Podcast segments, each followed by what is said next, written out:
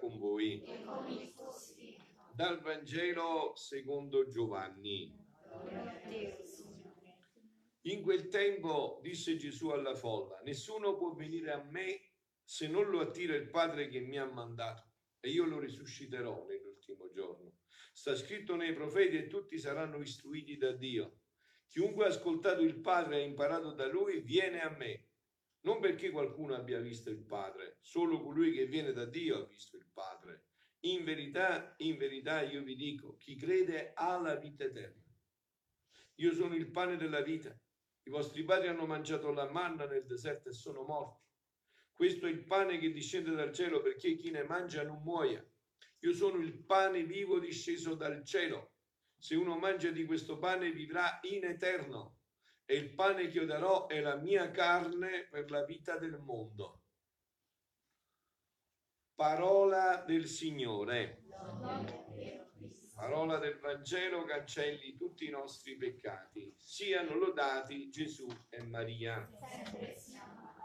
Siamo nel tempo tra la risurrezione e la Pentecoste, un tempo specialissimo, c'è anche in mezzo questa ascensione di Gesù. Siamo in un tempo speciale e sempre più dobbiamo calarci nella parola di Dio. Voi avete sentito che cosa è successo qua negli Atti degli Apostoli. Dio ha mosso tut- mezzo mondo, tutto il cielo per una persona. Avete sentito? In quei giorni un angelo del Signore parlò a Filippo, l'apostolo. Quindi, prima cosa, muove un angelo e lo manda a parlare a Filippo. Io lo so che oggi forse noi con i telefonini non crediamo più agli angeli, ma gli angeli ci sono, sono una bizzeffa, noi abbiamo il nostro angelo custode sempre sulla nostra spalla. L'angelo è una realtà, non è un'idea. L'angelo, no? Chi avrebbe potuto svelarci gli angeli? Voi avete mai incontrato un angelo nei vostri paesi? Se Dio non ce lo diceva, chi sapeva che c'erano gli angeli? Ce lo ha rivelato. Non solo ci ha rivelato che ci sono gli angeli, vedete che ognuno dirà l'angelo custode. E quando la Madonna è apparsa a Fatima, ha detto che la- la- prima della Madonna c'era l'angelo del Portogallo. Vuol dire che anche ogni nazione ha l'angelo, ogni eh, regione ha un angelo, magari, chissà. Eh beh, Solo che noi non ne parliamo più di queste cose, perché ormai abbiamo perso il fiuto del soprannaturale, imbrigliati nell'umano, abbiamo perso il fiuto del soprannaturale. Quindi magari l'angelo sta sempre a fianco, si dice, ma chi lo sente? Se non sappiamo nemmeno che esiste. Parla tu, tu, tu parli e tu te lo senti, insomma, no? Chi lo sente l'angelo custode? Chi ne parla più? Chi dice più angelo di Dio che sei mio custode, illumina, custodisci, regge, governa me che di cui è affidato alla pietà celeste?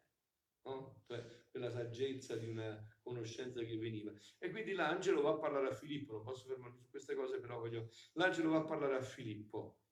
Va a parlare a Filippo per questo eunuco che che sta facendo? Sta leggendo la parola di Dio. Quindi quando leggiamo la parola di Dio, l'angelo viene sempre. Se noi con serietà diciamo, ma che significa? Non capisco. Ma è una favola questo? Che vuol dire questa parola? Che significa questa parola? Qual è il senso di questo che tu hai fatto rivelare? Questa è parola di Dio, non è parola di uomo. Questa parola si realizzerà tutta, completamente, pienamente, non passerà neanche uno iota. Niente che non si realizzerà. E sta leggendo. E che cosa sta leggendo il profeta Isaia? Il profeta Isaia che è molti secoli prima della venuta di Cristo e che però aveva visto già Gesù Cristo. Infatti che cosa dice? Eh, egli rispose, come potrei capire se nessuno mi, mi fa questo? E disse allora lo spirito a Filippo, va avanti, accostati a quel carro. Filippo, costinato udito che leggeva il profeta Isaia, gli disse, capisci quello che leggi? Dice, come posso se qualcuno non me lo rivela? Come si può leggere questa parola se qualcuno non ci rivela che cosa veramente vuol dire?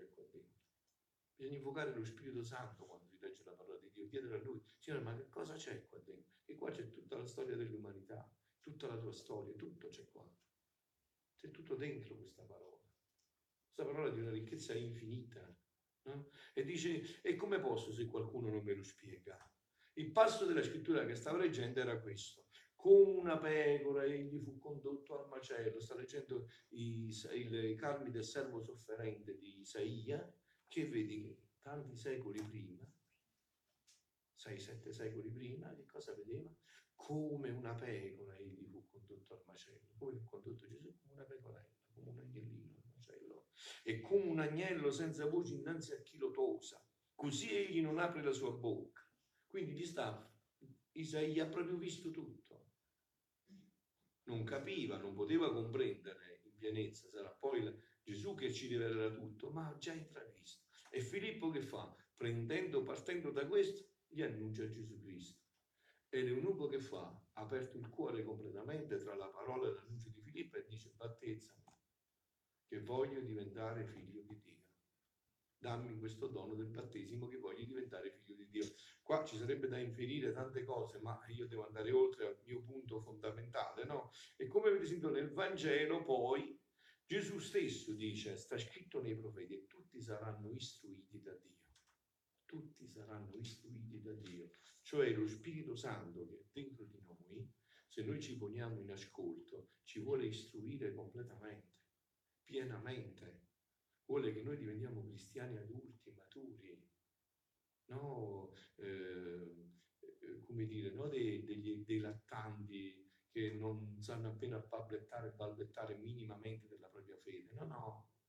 E questo non c'è bisogno di laurea. Lo Spirito Santo dentro di te, se tu preghi, se tu leggi la parola, lo Spirito Santo ti illumina.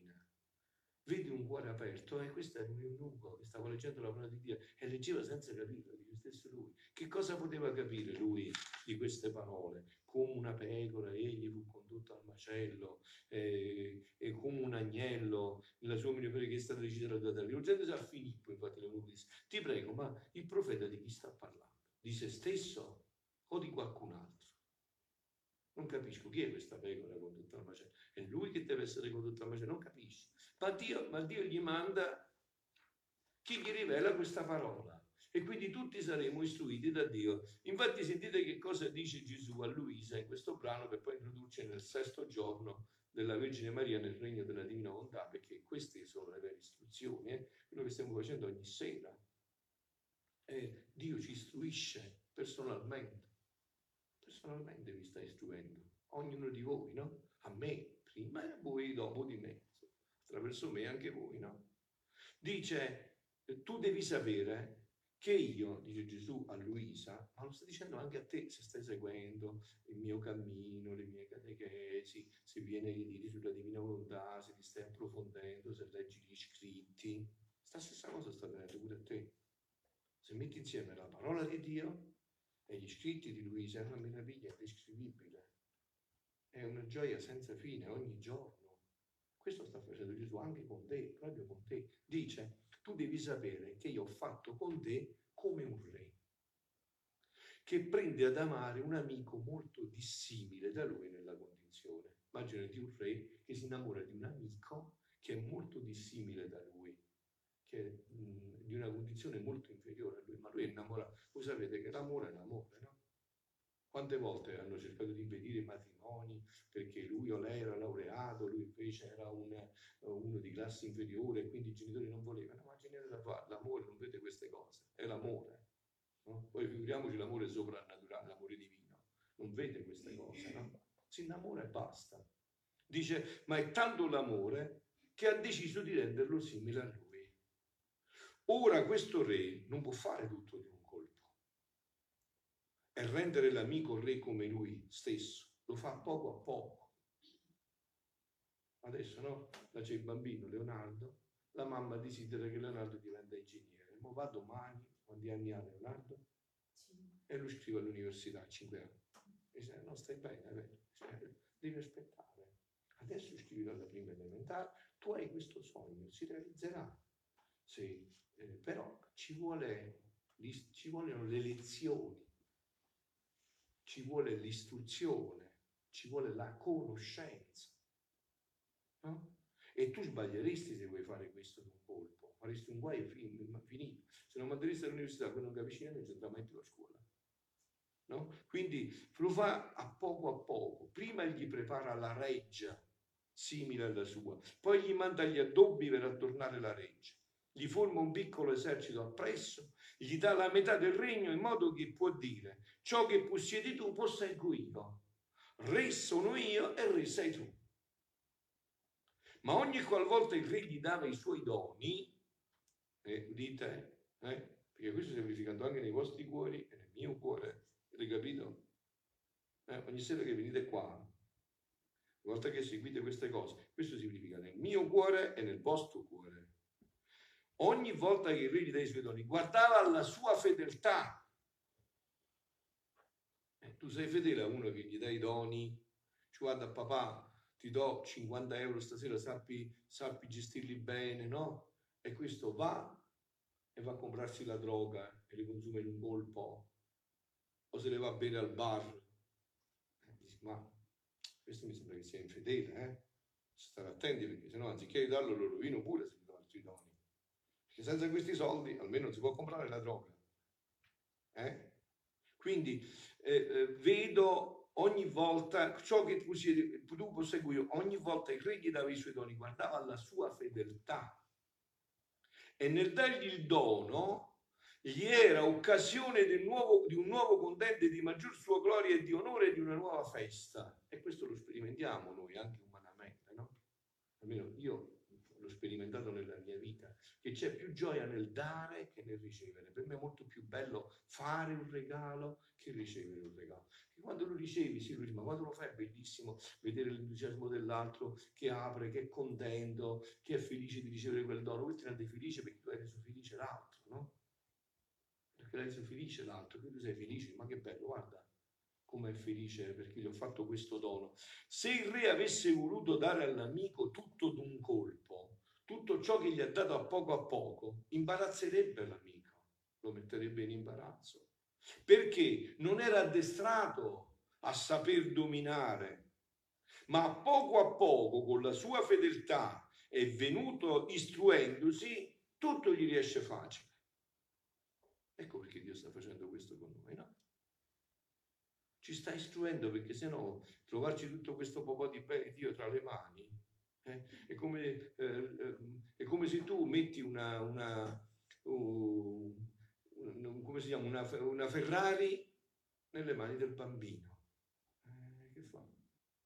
Non sa fare niente, lo devi istruire, gli devi far prendere la patente, deve capire quello che utilizzerà. Allora, mamma mia, ma che dono meraviglioso. È vero che papà mi ha fatto aspettare tanto tempo, aveva ragione. Come avrei fatto io a guidare questa, questo capolavoro se non avessi saputo dove era l'acceleratore, il freno, la frizione, come si mettono le marce? Che cosa significa tutto questo?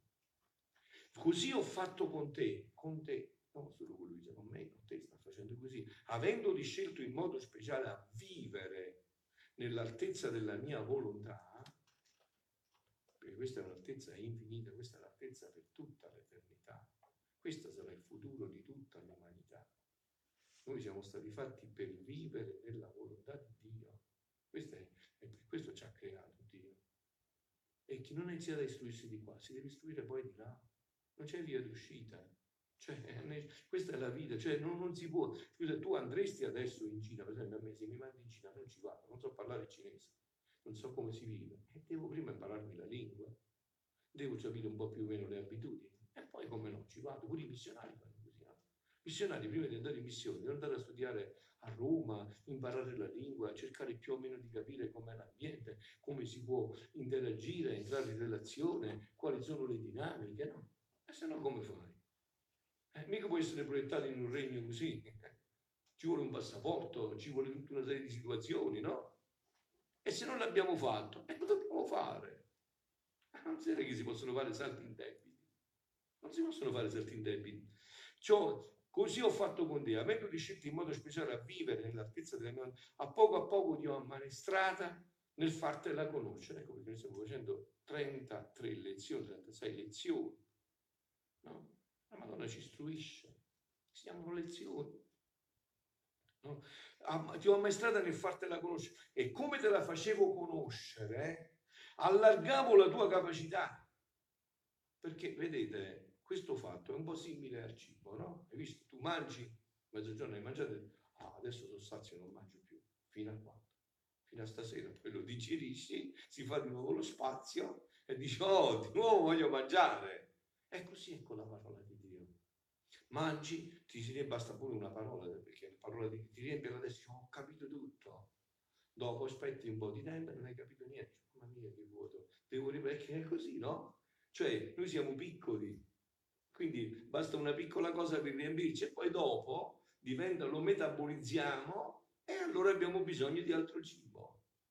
Abbiamo bisogno di altro cibo, di altre conoscenze. E allargavo la tua capacità e ti preparava una conoscenza maggiore, perché è chiaro che se io ho conosciuto il primo passo, Dio mi farà conoscere il secondo. Se poi conosco il secondo, mi farà conoscere il terzo. Se poi mi conoscere il terzo, mi farà conoscere il quarto, no? Ma se io voglio conoscere direttamente il quarto, sbatto col busto a terra. vero? Se voglio fare il quarto passo, senza fare il primo secondo, sbatto col naso a terra. Devo fare il primo, il secondo, il terzo, il quarto passo, no? Quindi, capacità, prepariamo un'altra conoscenza maggiore. E ogni qualvolta ti manifesto un valore, un effetto del mio volere, io ne sento un contento maggiore e insieme col cielo ne faccio festa. Ma certo, un papà non fa festa se un giorno dice al figlio, figlio mio, sai, ti voglio far conoscere che cosa ha papà e lo porta in una campagna dove c'è una tenuta bellissima. Eh? Il figlio dice, mamma mia che bello papà, è tuo? Sì, sì, papà, è mio questo. Poi papà dice, sai figlio mio, dopo che figlio si è goduto questo, sai figlio mio, aspetta un po' che figlio sai per c'è una casa al mare, stupenda. E papà gioisce che vede gli occhi. Fammi dice, mamma mia, papà, pure questa è tua. Sì, sì, papà, pure questa è mia. E io questa te la darò a te, sai, l'ho fatta per te, l'ho costruita per te, no? Quindi dice, e ogni qualvolta ti manifesto un valore, sento una grande gioia. Ora, come escono fuori queste mie verità, tu raddoppi i miei contenti e le mie feste. Perciò fare, lascia fare a me e tu sprofondati nel mio volere. Eh? E adesso continuiamo appunto con la bellezza e la luce di questo, continuiamo il sesto giorno, ricordandoci i giorni precedenti, è vero? Perché appunto se facciamo il sesto passo senza aver fatto gli altri non si fa, non si fa. Il primo giorno abbiamo detto che vogliamo sacrificare la nostra volontà. L'abbiamo fatto veramente, il Signore, morire piuttosto che fare la mia volontà. Secondo passo, quindi se abbiamo fatto questo, vogliamo svuotarci dentro di tutto quello che non è volontà di Dio, perché abbiamo capito che l'unico male viene dall'umana volontà, che il diavolo non può fare niente, voi l'avete capito, è certissimo, no? non può fare niente il diavolo se la nostra umana volontà non si presta, non può fare nulla, lui lavora sempre sull'umana volontà. Il terzo passo è il proposito fermo, deciso. Il quarto passo abbiamo visto che è la prova, e adesso il quinto passo è il trionfo della prova. Abbiamo visto ieri sera la Madonna che ha trionfato su questa prova e quindi io, tu, che se abbiamo fatto questi passi, anche noi abbiamo trionfato. Certo, perché non siamo più noi, è Dio che vive in noi. E adesso c'è il possesso. Adesso sentiamo il sesto giorno, questa lezione, perché dal sesto giorno poi inizia questo cammino che durerà per tutta l'eternità nella divina volontà. Quindi dice l'anima alla Vergine, mamma, vedo che tu mi aspetti di nuovo. E stendendomi la mano mi prendi sulle tue ginocchia e mi stringi al tuo cuore per farmi sentire la vita di quel fiat divino che tu possiedi. Vi ho detto già a questo punto, ogni volta che si fa sul serio con la Madonna, sempre di più, lei in un modo o nell'altro ti condurrà a conoscere questa vita, perché questa è stata la sua vita e questa vuol far conoscere i figli suoi. La mamma vuole che i figli stiano dove sta la mamma, nella felicità, nella gioia della mamma. Oh, come mi è rifrigerante il suo calore, come è penetrante la sua luce. Mamma Santa, se tanto mi ami, tuffa il piccolo atomo dell'anima mia in quel sole della divina volontà che tu nascondi, affinché anch'io possa dire la mia volontà è finita, non avrà più vita, ma la mia vita sarà la divina sarà la divina volontà. Questa era la vita, l'abbiamo già ripetuto, questa è la vita vera nostra. Noi stiamo vivendo una falsa vita. Ecco perché ci può aggredire tutto. Ci può aggredire la malattia, tumore, il cancro, la depressione, ci può aggredire la morte, perché noi non siamo in quella vita originale, se no non ci potrebbe toccare niente. Alla Madonna ha toccato niente di questo, no? Niente. Secondo voi la Madonna ha mai avuto un mal di testa, ha dovuto prendere l'aurin come te, come me, in qualche modo? Ma non poteva essere toccata. La Madonna Gesù l'ha partorito con le doglie del parto? Assolutamente. Vergine prima, vergine durante, vergine dopo del parto. Dogma di fede. La Madonna ah, è morta. No. Sentite i ragazzi a Meggiugorje l'abbracciano, la toccano, sentono il corpo. E questo è, perché questa era la vita originaria dell'uomo. Non è che questa è la vita. La Madonna, noi dobbia- dovevamo vivere come lei ha vissuta. E noi saremo, se rispondiamo a Dio, quello che lei è, in maniera diversa, con passaggi diversi. Il nostro corpo non si, si putrefa, invece quello della Madonna non si è putrefatto. Ma perché? Perché c'era questa vita della divinità viva, lei era zabillante dentro di lei. Quindi dice, eh, affinché io possa dire la mia volontà è finita, non avrà più vita, ma la mia vita sarà la divina volontà, cioè quella che era la vera vita. Questa sarà la mia vita. Figlia carissima, fidati della mamma tua e presta attenzione alle mie lezioni. Esse ti serviranno come farti aborrire la tua volontà e far sospirare in te quel fiat divino. Quindi hai visto a che servono queste lezioni? A farti comprendere che l'unico vero male aborrire significa rinunciare, rifiutare, che l'unico vero male è venuto dalla tua umana volontà e che ogni male viene da questo. Ogni volta quando tu agisci con la tua volontà e pensi di aver fatto anche una cosa buona, tu invece ti stai riempendo di buio, ti stai riempendo di buio. Non è questa la vita che Dio ti aveva dato. Il primo passo deve essere dato dalla divina volontà nella nostra vita. Solo la sua volontà ci può ridare la felicità e la pace che abbiamo perso, la gioia e la serenità che non abbiamo più.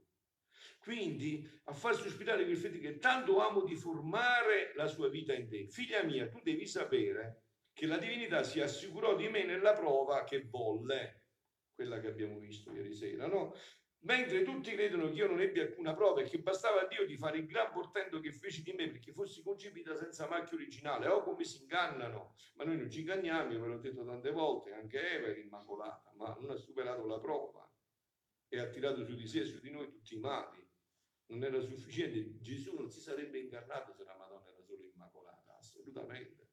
Gesù si è incarnato perché la Madonna viveva di divina volontà e aveva superato la prova, aveva rinunciato alla sua volontà per vivere solo e sempre di divina volontà, per vivere con questa volontà. Anzi, chiese da me una prova che non ha chiesto a nessuno e questo lo fece con giustizia e con somma sapienza, perché dovendo scendere in me il Verbo eterno, non solo non era decoroso che trovassi in me la macchia di origine, ma neppure era decoroso che trovassi in me una volontà umana operante. Allora state attenti, perché questo infatti ve l'ho detto tante volte, ma tante volte vi sfuggono. State attenti, la volontà umana è una cosa buona e una cosa cattiva. Una cosa buona, buonissima, è il più grande dono. Dio ha fatto tutto buono. Il telefonino è buono o non è buono? È buonissimo. Ma bisogna vedere che cosa ne fai. Il computer è buono, è malamente, è buonissimo. Ma bisogna vedere che cosa ne fai. Tutto ciò che Dio ti dà è buono. Ah, bisogna vedere che cosa ne fai di questo buono. La volontà umana non è stata fatta per comandare e agire lei.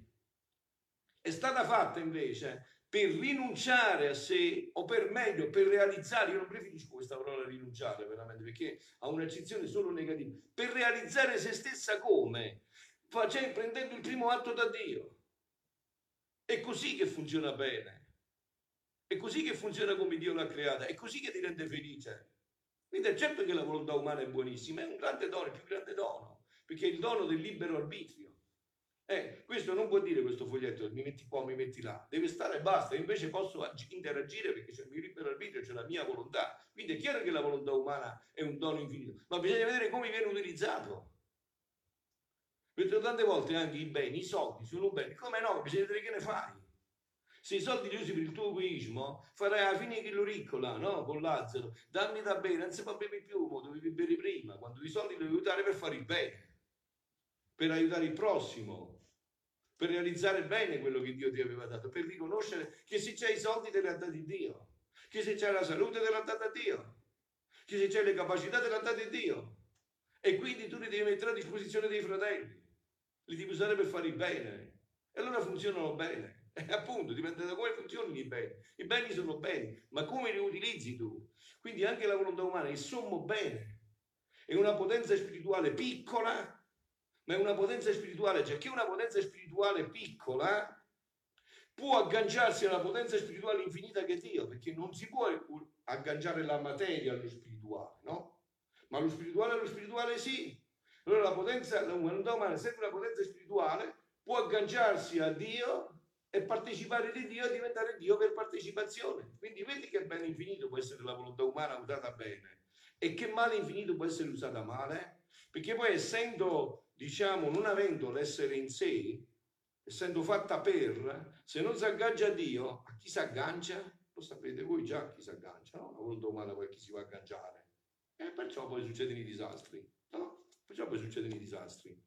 Quindi o come si inganna, sarebbe stato troppo disdicevole per Dio. Ecco perciò volle da me una prova. E per tutta la mia vita, la mia volontà per assicurare nell'anima mia il regno della divina volontà. Assicurato questo in me, Dio poteva fare ciò che voleva di me.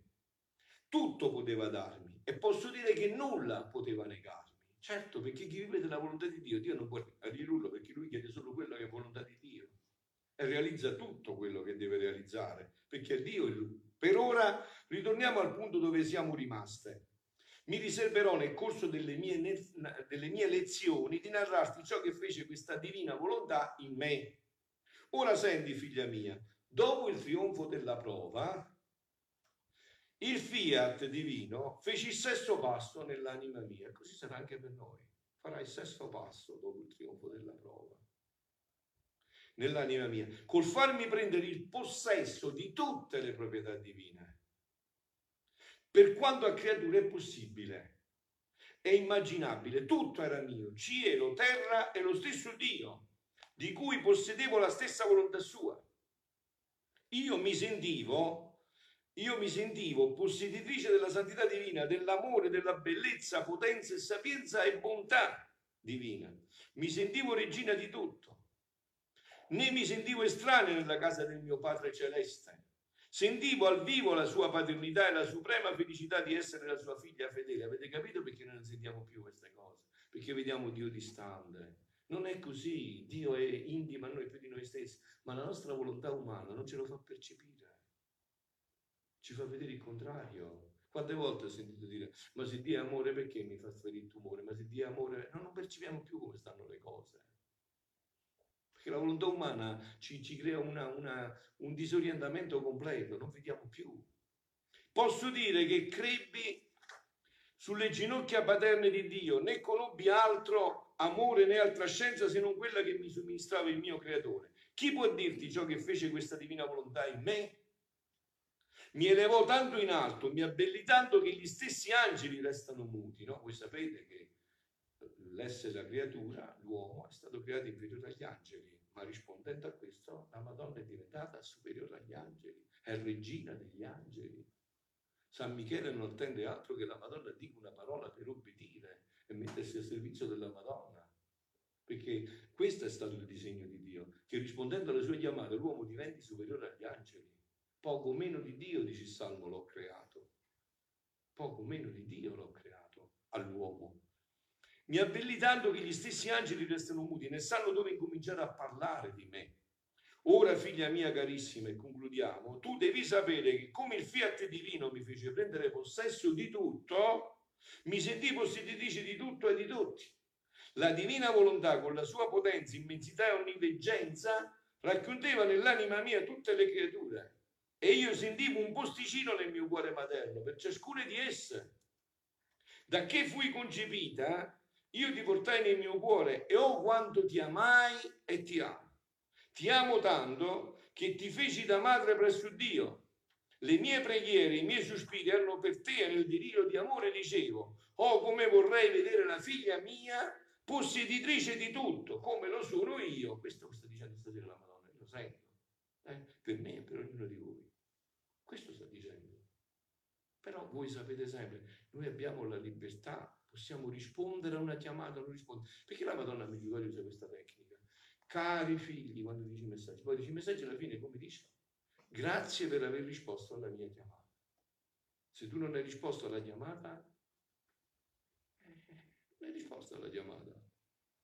Quindi eh, io l'ho fatto la chiamata, ma tu non hai risposto.